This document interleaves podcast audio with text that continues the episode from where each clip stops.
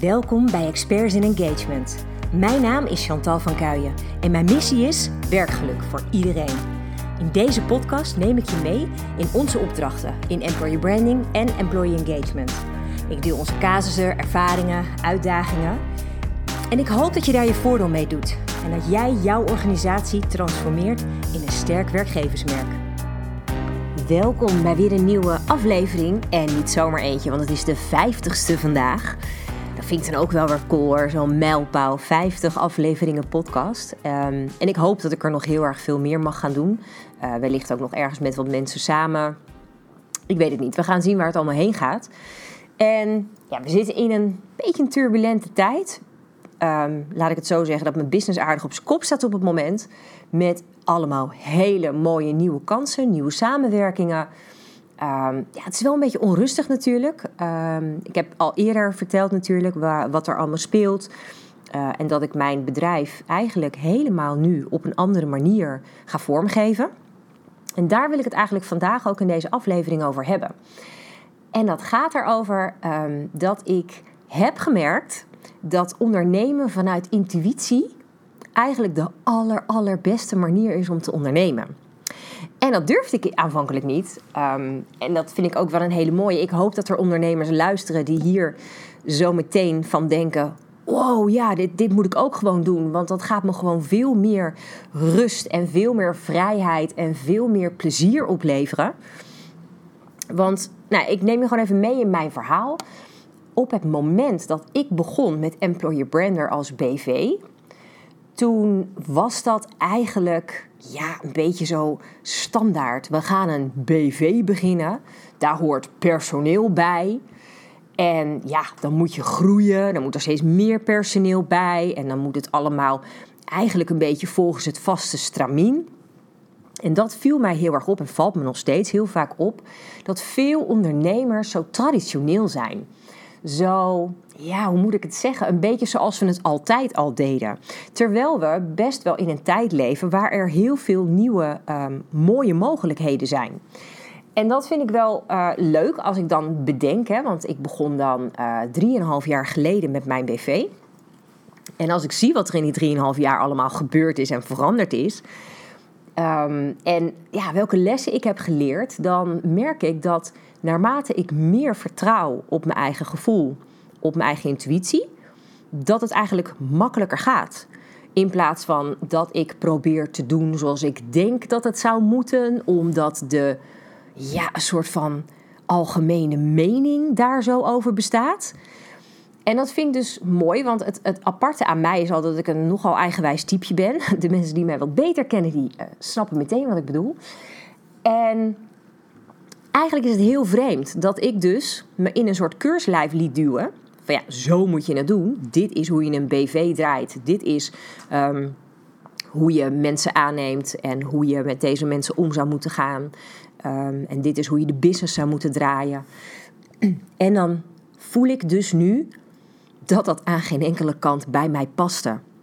Want het meest grappige aan dit hele verhaal is dat ik begon met ondernemen omdat ik vrijheid wilde. Ik merkte namelijk heel erg toen ik nog gewoon voor een werkgever werkte, dat zo niet paste bij mij. Omdat ik namelijk heel vaak veel creatieve ideeën heb en daar dan iets mee wil doen. Bij de meeste werkgevers heb je daar onvoldoende ruimte voor. En dan, in mijn geval raak ik dan alleen maar gefrustreerd. Dus dat vind ik dan best wel zonde van mijn energie.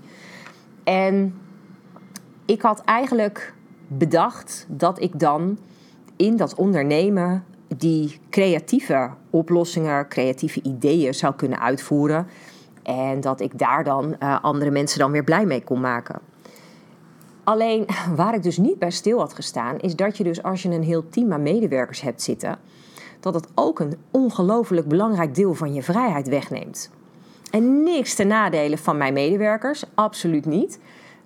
Want stuk voor stuk zijn het gewoon wel kanjers die in hun eigen gebieden heel goed zijn in wat ze doen. Maar ik merkte dus, nu het afgelopen half jaar, 3/4 jaar, dat dan bijvoorbeeld de opdrachten die binnenkomen niet meer echt passen bij het team wat ik heb zitten.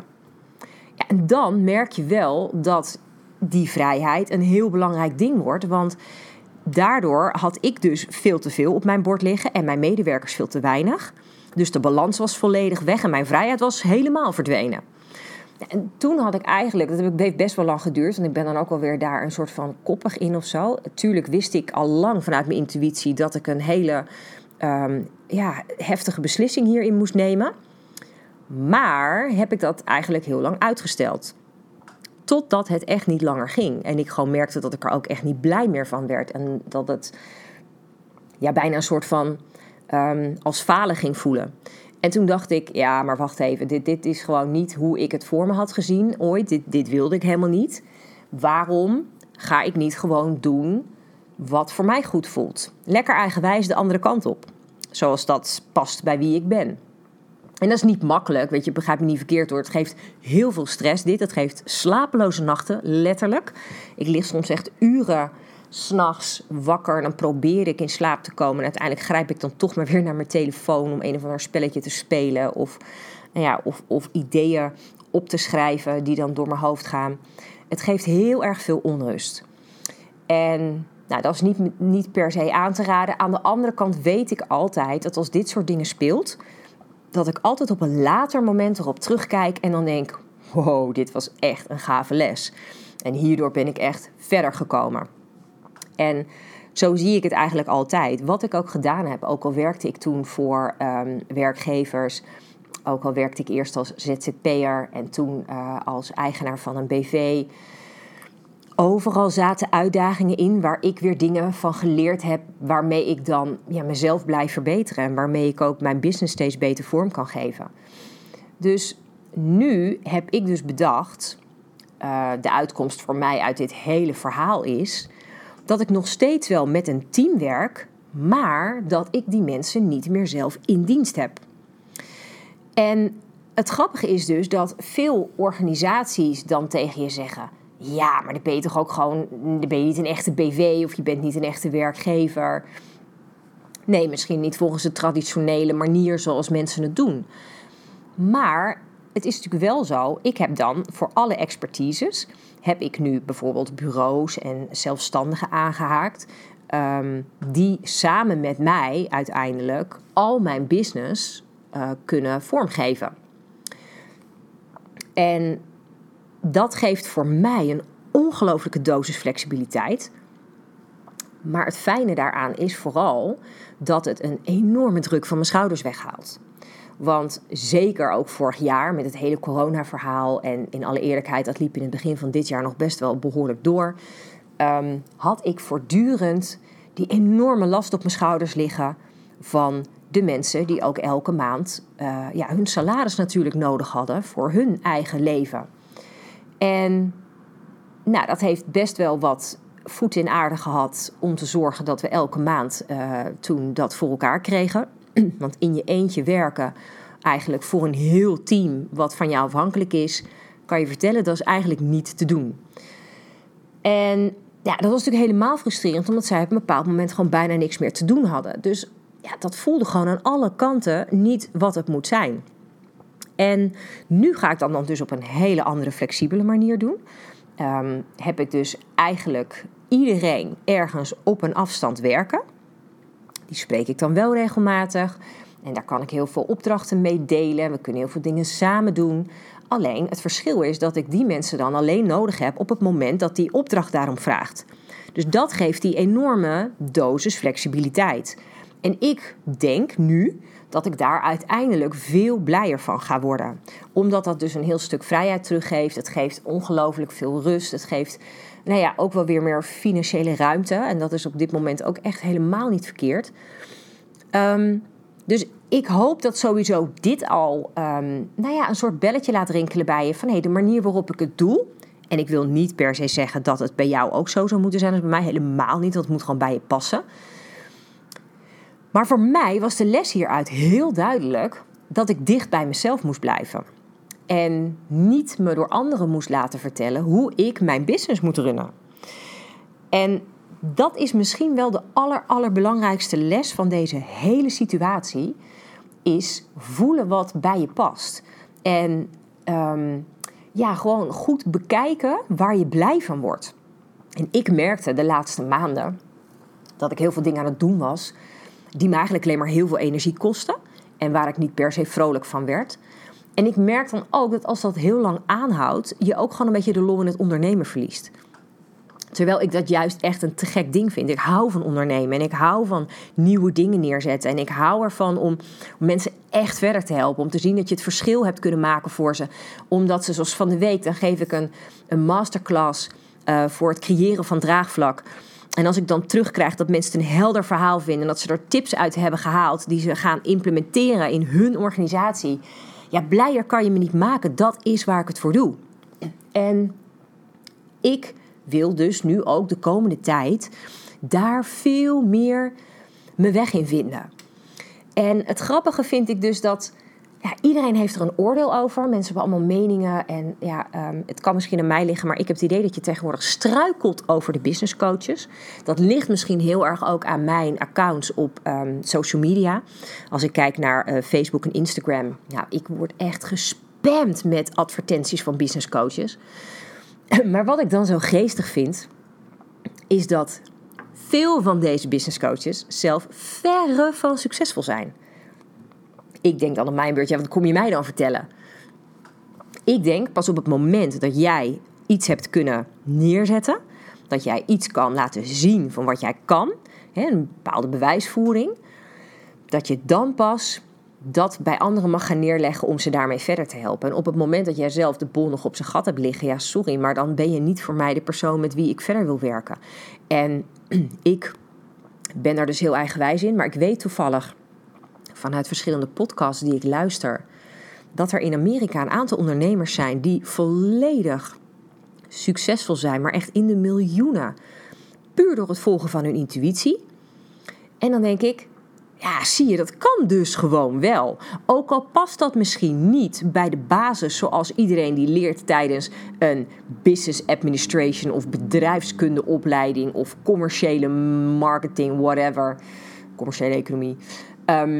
Ik denk dus dat op het moment dat je gewoon heel goed luistert naar je eigen gevoel en naar wat bij je past, dat je dan de allersterkste stappen gaat zetten.